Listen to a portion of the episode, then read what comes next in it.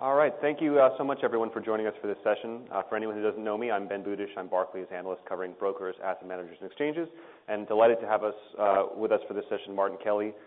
Martin joined Apollo and er, currently serves as CFO. He joined Apollo back in 2012 and has served as CFO of Apollo during his tenure, as well as Co-Chief Operating Officer from 2019 to 2021. Um, prior to joining Apollo, he was with Barclays Capital, Lehman, and PwC. Martin, thanks so much for joining us. Thanks for having me. Uh, maybe we'll start with just a macro question. You know, can you talk a bit about how the firm is positioned for a higher inflation environment, rising rates? What sort of challenges and opportunities are you seeing in terms of, you know, deployment, fundraising, realizations? Yeah, I'll start by saying it's my 10-year anniversary at Apollo today. Oh, wonderful. Uh, I'd rather be nowhere else. Um, I looked a bit younger back then. Uh, my photo's the same. Um so the the macro question, it's interesting. We're often asked Um, the impact of higher rates on the business, and the sort of connotation or expectation is it's a negative. It really isn't. Um, it's a somewhat involved answer to that, but um, higher rates and a more constrained credit environment is helpful for our business and uh, in all respects. And so uh in our PE business, we tend to, uh, we do put less leverage on our companies. We buy companies at about 6x cash flow. We put about 3x leverage on companies. Um, the industry average remains about 10x-12x on purchase price and about 6x on debt. So we need less leverage. Uh, it hasn't been a constraint at all, uh, either the rate backup or the credit market that we're in today. In our credit business, we Uh, for a long time, three, four, five years, we've been pretty defensively uh, postured uh, in anticipation of the end um, of a bull market. And it's, um, you know, 97% of our book is um, first lien, 99% is secured. We avoid certain industries, we avoid certain countries. You know, if there's a prolonged and deep recession, of course, we'd take some losses, but we actually think we're pretty defensively positioned going into this environment and uh and deployment, if if anything, is is um is benefiting from that. In our fundraising, we're having a very successful year in fundraising. We we came into the year indicating $80 billion of inflows. We've printed 67 billion through the first half, Uh, and all parts of the business are doing are doing well. And then deployment keeps on increasing across the entire platform. So, you know, in terms of activity levels in the portfolio that we own, um, rates, inflation, and a more constrained environment have been um, actually net positive. And then in terms of earning streams, um, there has been a concern around surrender risk for Athene and whether, you know, a backup in rates would cause liabilities to prepay and for the business to shrink. That's not happened. Uh, we've been very clear about the surrender risk profile that Athene has. Uh, and Athene's balance sheet is asset side sensitive. So higher rates mean assets reprice more quickly, which means higher earnings. And so we've seen a meaningful benefit this year from uh from repricing on Athene's assets. And then on the on the FRE side, on the asset manager, we have very little capital that's exposed to market value risk. And even in the second quarter, with the turbulence we saw in the second quarter, both in the uh in the equity markets and the treasury markets, and the credit markets more broadly, Uh, we had a 1% headwind on management fees uh, in that environment, annualized. So, um, Net-net, um, it's positive. The only constraining factor in a market like this is it's harder to sell companies. And so the lowest value earnings component uh, in our construct, principal investing income or carry, um, has been delayed, and we think it's timing, not quantum. But you know, overall, it allows us to write more business at Athene. Uh, Athene's uh, earning stream is higher. We've deployed more capital all around the system. We've raised more capital. It's our best fundraising year to date. We're just not seeing, we're just not seeing you know, a negative consequence uh, um, of higher rates, wider spreads, tougher tougher climate. Great. Um, so maybe on the on the fundraising side, you know, what is the, you know, current fundraising backdrop? You know, it sounds like things are generally progressing pretty nicely, but we hear things, you know, congestion from multiple flagship funds, you know, a lot of market volatility, the denominator effect.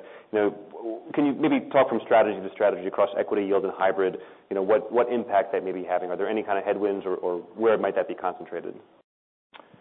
Yeah. So I'll just I'll frame I'll frame the numbers. Um, when we came into the year, we said $80 billion of inflows for the year, and that was really three things. It was Fund X, our latest PE flagship. It was other asset manager raises, and it was inflows into Athene organically. Um, so we've we've done $67 billion for the half, as I suggested. Um, we've seen Athene's business is um, is riding a higher rate environment to their benefit. They're writing a business in their annuity channel, uh, in their PRT, pension risk transfer channel, and in the reinsurance channel is all very robust. We've seen really strong fundraising across the whole platform, across equity, hybrid, and yield. Uh the only um the only uh friction we've seen is uh it's it's taken us longer to get Fund X raised. And so I think we will expect that Fund X will spill into 2023, but we expect it to be $25 billion. We're very confident in that. And it's just a bit of a backup in the U.S. public uh, pension fund system. And I think some of that may be just staging and getting allocations into 2023. Financially, it doesn't make any difference because we'll earn catch-up fees next year when we do successive closes. So, you know, fundraising's strong. It's, I think, our strongest year ever, uh, with that small sort of timing headwind, but nothing nothing besides that. The other thing I'd say is, as we've brought new ideas and new products to market, they've been well received. And so we've been able to set up a capital markets partnership with Mubadala. Uh, we are uh, seeding a new business in secondaries, S3, uh, which is a GP and an LP business, with ADIA. We've raised um, um, an alternatives portfolio construct with capital from Asian investors, which we're calling AAA. So we're seeing success in bringing innovative new products to market that others are not, uh, and seeing sophisticated institutional investors uh, want that product and sign up for for um, capital in size. Great. That was very comprehensive. Um, maybe sticking kind of with the financial profile. You know, I think back at the 2021 Investor Day, you talked about, you know, then being an investment period, which was gonna drive FRE kind of growth acceleration to 2022, and I think through the 2026 period. That at the time was part of the forecast. Um, on the last earnings call, I think you also said that you expect a near-term acceleration in fee-related revenue. Can you maybe kind of give give us an update here? What are like the primary drivers? Um, you know, where are you kind of in this journey of FRE growth? Yeah. We've we've been through a period of investment and catch up in investment in the business, and we've been pretty uh, pretty transparent about this. Um we've onboarded a lot of great talent, and at the same time, we've completely redone our physical footprint around the world. So we have seen increases in comp and non-comp. And so um, as the year progresses, we're seeing a steady uptick in year-over-year growth rates in FRE. We went from 3% in Q1, 7% in Q2. I'd expect something similar to that gradual step up in Q3 with a ramp up in Q4. Um, when we did our Investor Day last October, we were very clear about the FRE expectation for the year, which is $2.35 a share. We're confident we're gonna hit that. Um it's it's backloaded as as we as we thought it would be. Um and then looking ahead into 2023, we're going through a budgeting cycle now, which which many firms are. We, you know, we won't have another year of negative operating leverage. So we expect fee growth to exceed 20%. We expect expect FRE dollar growth to exceed that.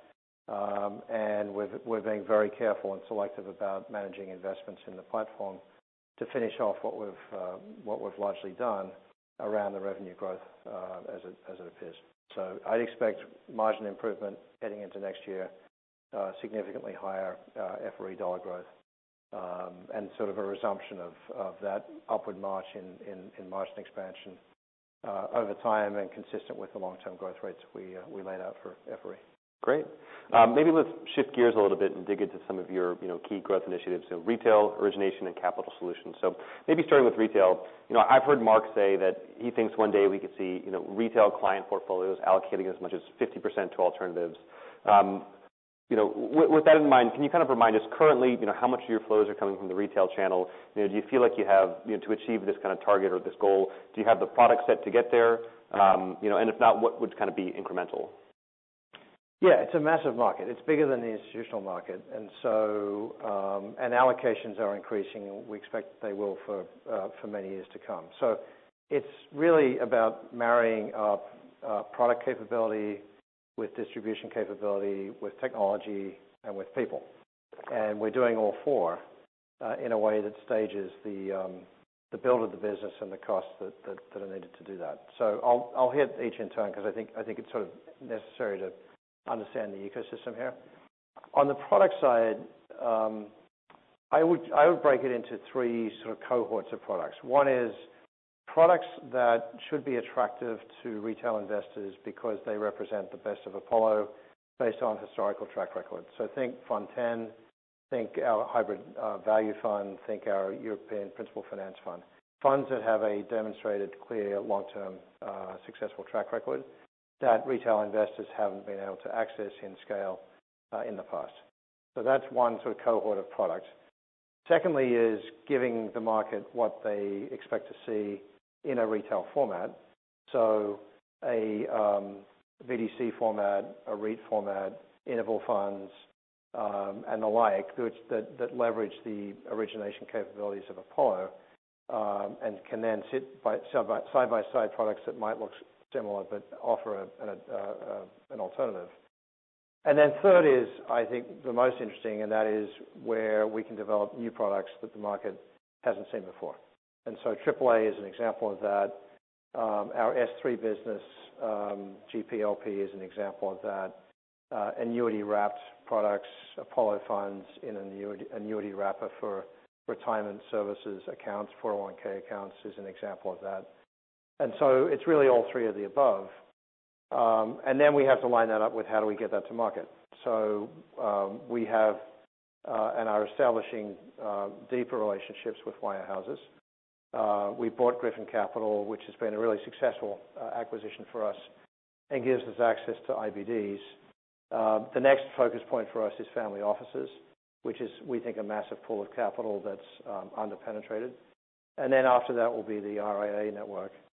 Um, we are building the team. We have 150 people today, up massively from what it was just a year or two back. Uh and we're investing in technology. We've invested in uh, CAIS as a technology platform. We've invested in ICAP. Uh, we are doing work with Motive uh, to develop technologies to distribute products. So it's really a, you know, an interesting but complicated ecosystem.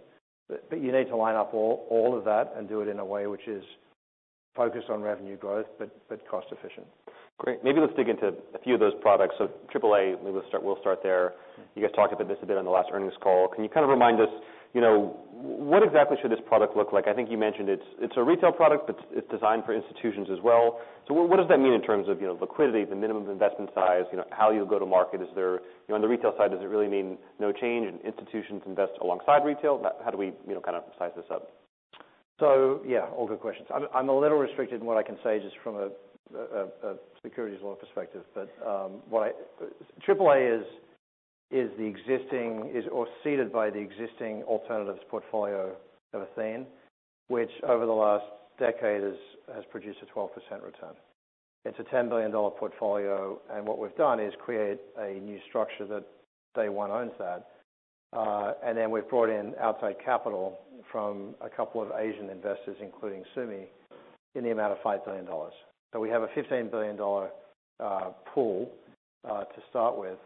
And then from here, we'll go and raise further institutional capital and retail capital. And so what this does is provide an equity-like portfolio of alternative assets that um, look a little fixed income in nature in the sense that Uh, they have a very attractive Sharpe ratio, not volatile, um, and we think should be really appealing to uh to retail investors. And the real benefit of this is this is just an example of how the merger between uh, Apollo, the asset manager, and Athene has has created a massive benefit in that this portfolio of capital or assets to fund uh, acquisitions is focused on one of two things principally. One is buying more platforms, Uh, so consumer and commercial origination platforms, which create products which can then be used to put in rated senior form back onto Athene's balance sheet or allocated to third-party accounts or syndicated to the market. So it's a management fee or a transaction fee or both business. Um, or it can be used to fund and seed new investment strategies by the asset manager. And so I think Uh, in a world where equities are volatile, this provides pretty stable equity-like returns um, with liquidity rights uh, in a retail-friendly format. Um and so we think it we think it'll be very attractive. Great. Uh, so that was AAA. Let's talk about SSS for a second, maybe the sponsor and secondary solution. Sure. It seems like this offering should be pretty wide-ranging, similarly across asset classes and investor types. Can you maybe, you know, talk about this platform a little bit? And maybe, you know, if you could maybe weave in some of your high-level thoughts on just the kind of opportunities in general that you're seeing, uh, you know, in secondaries and overall fund finance. Yeah. So S3, which is the name for the for the platform, it's a GP/LP and fund financing business. And I'll I'll I'll I'll break it down. I think we underappreciated the the magnitude of the market and the potential for us here. And we've actually done um, close to $15 billion of fund financing transactions in the last couple of years. Uh, SoftBank was the largest, but there have been a handful of others. And so what this business is for us is a business that focuses on equity uh, GP/LP solutions, credit GP/LP solutions, and fund financing solutions. And the equity side today is the most developed in the marketplace. There are others that are doing this. The credit side of it is really quite undeveloped. And then fund financing is just a need for financing in a variety of different formats at the fund level. All of these transactions can be GP-led or LP-led. And so uh we think with the benefit of a partner Uh, in ADIA who's come in to seed the business, uh, we think this uh, has a really significant potential. So our plan is to is to take a $4 billion fund day one, split between credit and equity, to create a track record, seed a track record, and then use that to grow uh to grow a business from there. Great. Um, right, let's switch gears now back to origination. Can you maybe talk about the pace of M&A with your origination platforms? You know, how many currently do you have? How many do you need or want? How do you think about, scaling that up? Yeah. So origination platforms, this is a really interesting ecosystem. You know, being able to control the production of interesting product that creates uh, differentiated returns is one of the key successes um, that Athene has had a higher ROE than its peer set over the last decade. The construct here is is to create a number of, um we call them platforms. They're just they're either consumer or commercial-focused origination platforms focused on trade finance, equipment finance, transportation finance, and focused on prime borrowers, and then use these these um sort of self-fulfilling platforms to create more products and to grow over time. Um, the production from that, as I mentioned earlier, goes either to Athene uh, or to third-party accounts, or it's syndicated to the market. Um, today we have about 12 platforms, and we uh, are originating around $25 billion um, of production each year from those 12 platforms. There's a wide dispersion around scale. Mm-hmm. We have a couple that are, I think, fully scaled or close to, which is a middle market lending platform and a um, fleet leasing business in Donlen, Wheels Donlen. Um, then we have others that are that are much smaller and have a lot of potential. So, you know, those other platforms will grow with capital from AAA for the most part. Uh, they'll be added to and bolted on and create uh create more scalable platforms. What we don't wanna do is create, excuse me, 50 different platforms. We want, you know, 10 to 15 scale platforms over time. Uh, we're in most of the asset classes that I think we need to be in. And so the focus from here is to grow them, to create, you know, really capable management teams that can grow scale platforms and have them ideally oversee multiple platforms and create this sort of self-sustaining ecosystem of differentiated production of illiquid credit that's high quality and creates um, outsized returns to investors, including Athene. Great. Um, maybe regarding the capital solutions business, seems like here you're running pretty nicely ahead of the longer term target of, I think it's $500 million in fees by 2026. You know, what's going well here? And at the same time, what are the kind of risks we should think about, you know, given the market market volatility we're seeing over the next, say, 12 months? Yeah. So this is another one of the what we called the big three bets back a year ago, which is doing um doing better than we planned at the time. We um we said a year ago, $250 million a year of revenues becomes $500 million over five years. We actually did $300 million last year. We're run rating at about $350 million this year. Um so it's well, you know, it's well on track to meeting or exceeding the target we set out. It's another really interesting business. Uh it's been seeded in part by one of our strategic investors, Mubadala. And the construct is to create a both origination and syndication business that sources product Uh, and then syndicates it to uh, to investors. And so the sourcing comes from uh, building teams around corporate coverage, and that's leveraging the 3,000 borrower relationships we have today in our credit business, and building a team to cover them as a as a uh as a capital markets business should, as well as creating a sponsor coverage business. To date, the sources come from those two external sources. We're now positioning ACS at the center of the firm, where each of our businesses can produce production that it can then be syndicated through this business. So think infrastructure, uh, energy transition, GP/LP solutions, the S3 business, um, our hybrid value business. Uh, each of those businesses can produce interesting origination, which the capital markets group can then syndicate. Then on the syndication side, we've also built out a team to cover uh, buyers of paper. And um, some of the production goes to Athene, some of the production goes to third-party buyers. Um, you know, principally life insurance companies who want the same product that Athene has. And this is just another example of synergies from the merger uh, that we can do this today where we where we couldn't we couldn't previously. So it's a it's an interesting business. I think it's been helped by the environment we've been in. Credit-constrained environment means we can step in. Um, we manage the risk really carefully. We haven't had any losses. Uh, it's a clean book. And so we have, you know, uh, pretty meaningful ambitions for this business.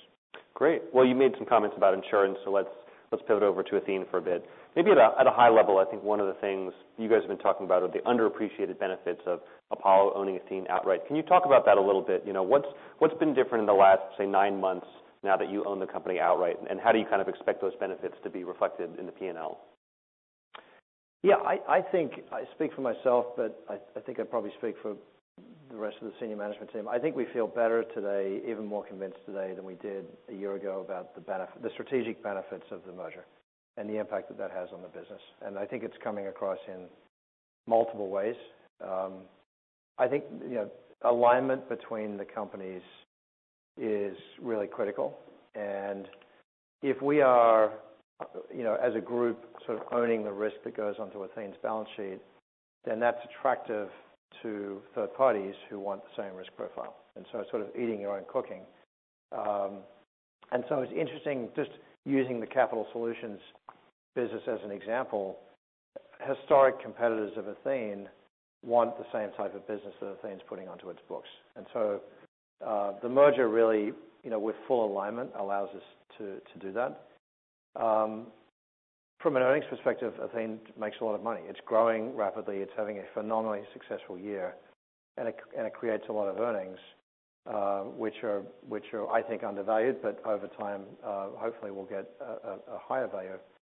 Um and then there's cooperation both operationally and financially between the asset manager and the retirement services business. So annuity wrapped product is an example of you need the product from the asset manager, you need the sort of structuring and tax and distribution capability from the retirement services company. AAA is another example. AAA is a effectively subsidiary of Athene in terms of an investment portfolio, which leverages the whole system and brings capital in from third-party investors to allow it to grow. So um you know, we're focused on on ratings migration up, Um, maturing out. We've focused on um, making sure that our teams are really coordinated across most of what we do.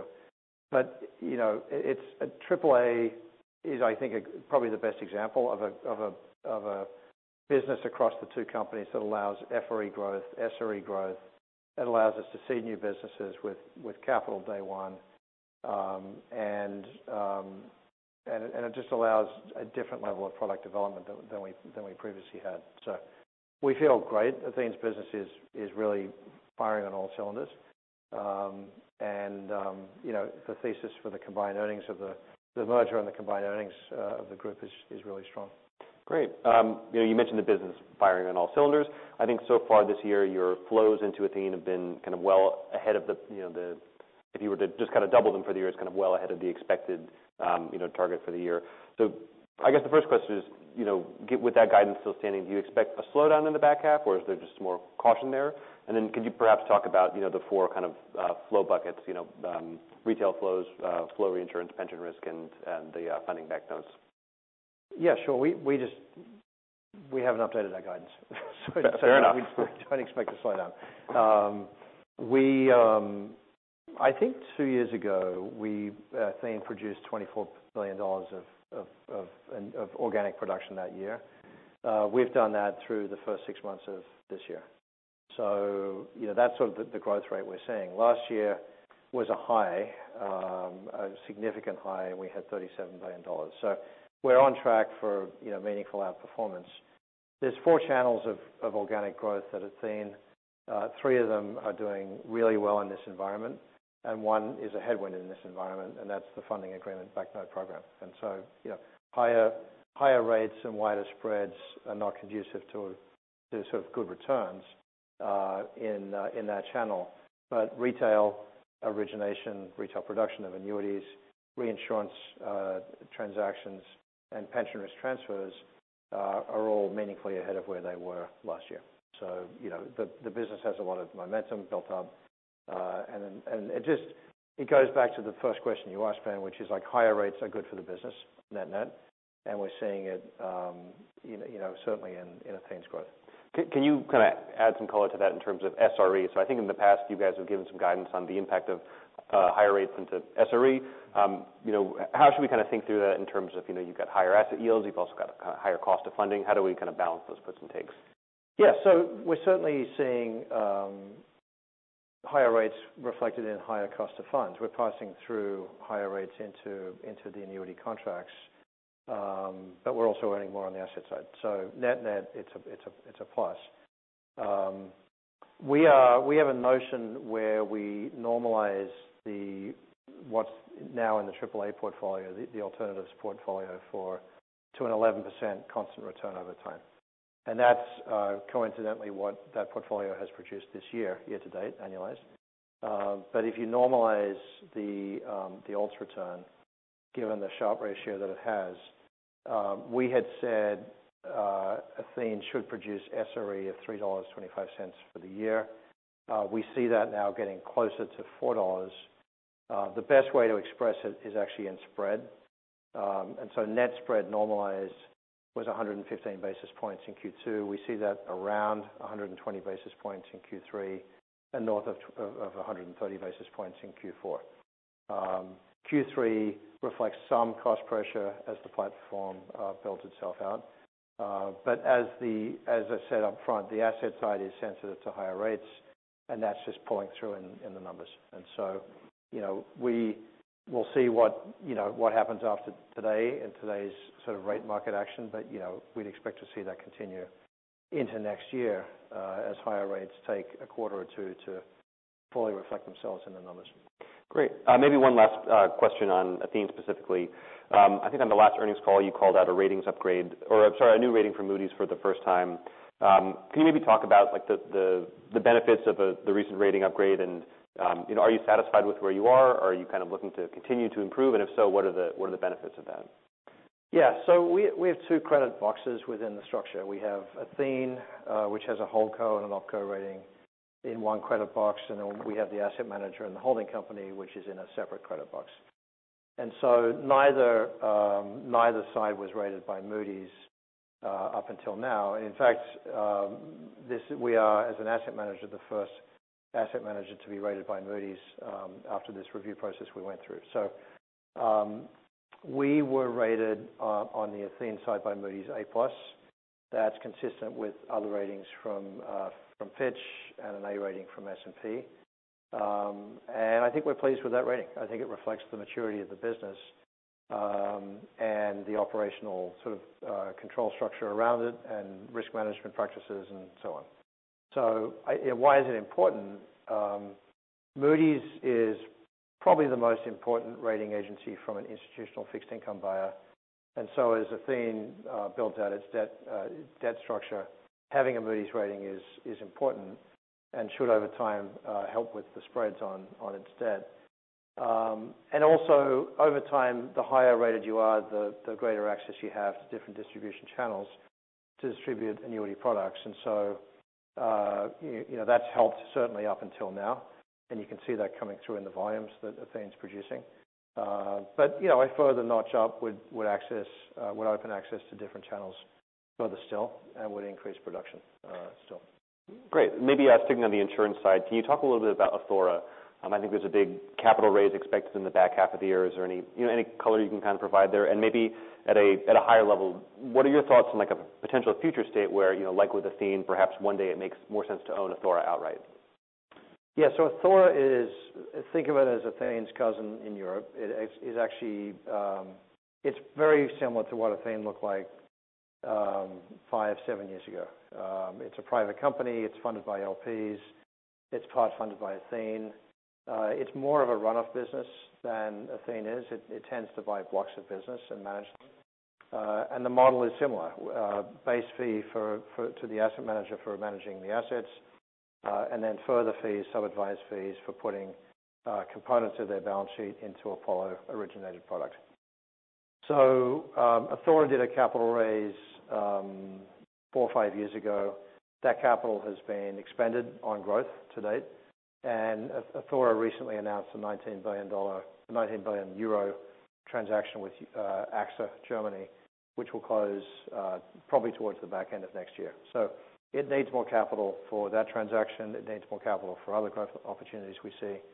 Um and so we're in the market to raise capital. And you know, I don't see any constraint on the amount of capital that we raise relative to the growth that we see in front of it. Um, What happens to Athora from here, we'll we'll see. It's private, it's maturing, it's building out operationally. Um, you know, we're not in a rush to sort of make a decision on what happens to Athora. Fair enough.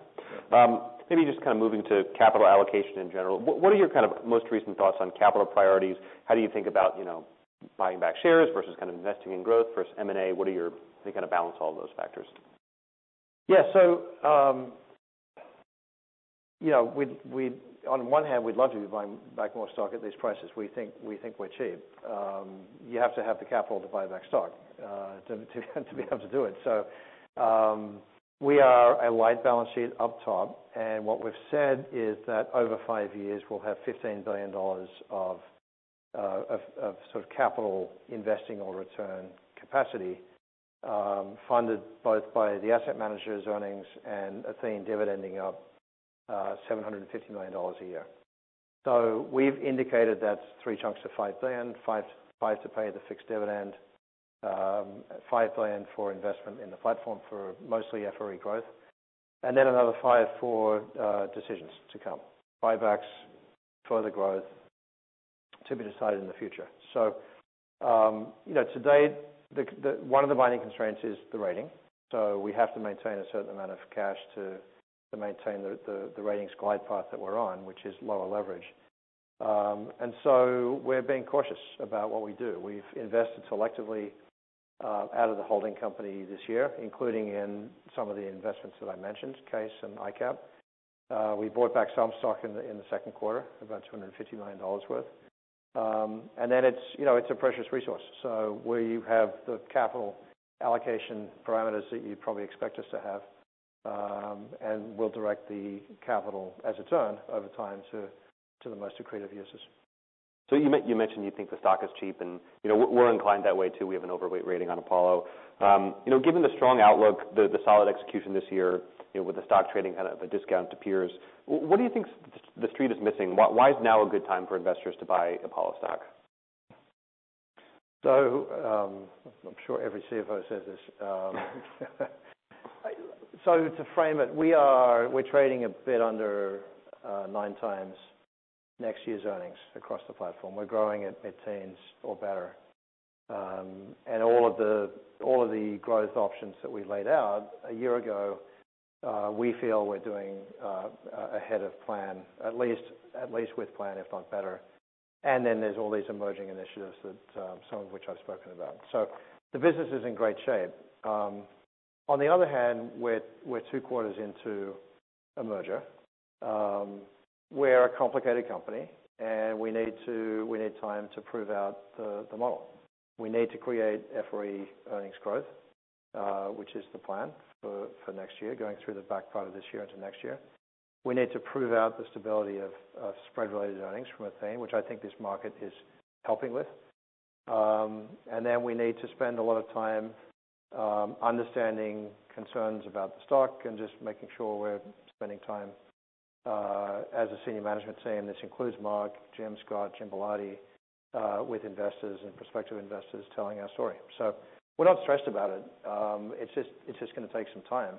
Um and we're trying to cultivate shareholders that we think are good long-term owners, spend time with them and um, make sure they understand our story. I do think we're doing something unique. Uh, where there's a lot going on. It's an exciting place. Um, revenue is not a binding constraint at all in our business. Um, it's how we organize ourselves operationally to make sure that we can uh, manage that growth in a way um, which is financially sensible. So that's where we're spending a lot of time right now. We're confident that we'll pull this off, and the results will speak for themselves. But you know, we're also. A lot of the questions we get um, in our travels are on Athene. The shareholder base and the analyst community, generally speaking, comes from an asset manager legacy versus a retirement services legacy. And so there's an education and an understanding about what Athene is and what it's not. And we've tried to be responsive to concerns we've heard about what Athene might be. And we recently had a teach-in day, an investor day for that business, which focused on specifically the areas of concern that we'd heard about. Concentrated exposure to structured um, uh, asset-backed securities, including CLOs and other asset backs, and then surrender risk on the liability side and what happens in a rate backup. And so the materials are on the website. We got we got good feedback on that. Uh, but it's a story you need to probably hear a couple of times to really, you know, understand it and agree with it. So it's time. It's time and effort and, you know, telling the story and proving ourselves. Fair enough. Um, maybe we've just got a couple minutes left. One last thing I wanted to ask about that I think is particularly interesting is the fintech strategy. It's not something that's really talked about by a lot of your peers. Um, can you maybe talk a little bit about the fintech investments you've made? What do you see as Apollo's role? And you know, what do you think about a future state where more assets are are kind of placed on blockchains and, you know, sort of the impact of emerging technologies, you know, broadly on the business longer term? Yeah, this is definitely a pivot for us in the last 12 or 18 months. And I'd say it's partly offensive and partly defensive. There's no doubt that uh, fintech is disrupting all parts of the financial services ecosystem. And so we, you know, we have to play a role in that. We have to be smart about it, both offensively and defensively. So, you know, we're trying to do a couple of different things. One is enable the development of fintech applications. And so we're a big credit shop. Blockchain is relevant to the credit um, to the credit marketplace. Um, we've partnered with Figure to develop blockchain technology for the securitization business. And so we're like a test case for the use of blockchain in uh, in securitizations. Um, we are partners with others where we collaborate, and we share ideas and develop uh, technologies. Um and we're an investor. And so we've invested in Motive, which has been a great investment so far, both in terms of like financial returns, but as well as capabilities. Um and then, we've made investments in in technology-enabled distribution platforms in our retail business. CAIS is one, ICAP is another. There's a couple of others that we're working on. So, you know, there's there's other applications we think over time. Uh but part of this is just to make sure we're smart about where the market's going. It's hard to translate this into hard revenue growth. It's a big marketplace. You know, fintech revenues are projected to be, you know, a large amount of money. Um and maybe we get some of that along the way. But, but you know, we both protect the business and sort of be on the front foot and smarter about um, where the business is going. Great. Well, we're just about out of time, but, um, let me just say again, thank you so much for joining us. Uh, really enjoyed the conversation. Good. Appreciate you being here. Thanks for having us. Thanks, Ben. Thank you. Appreciate it.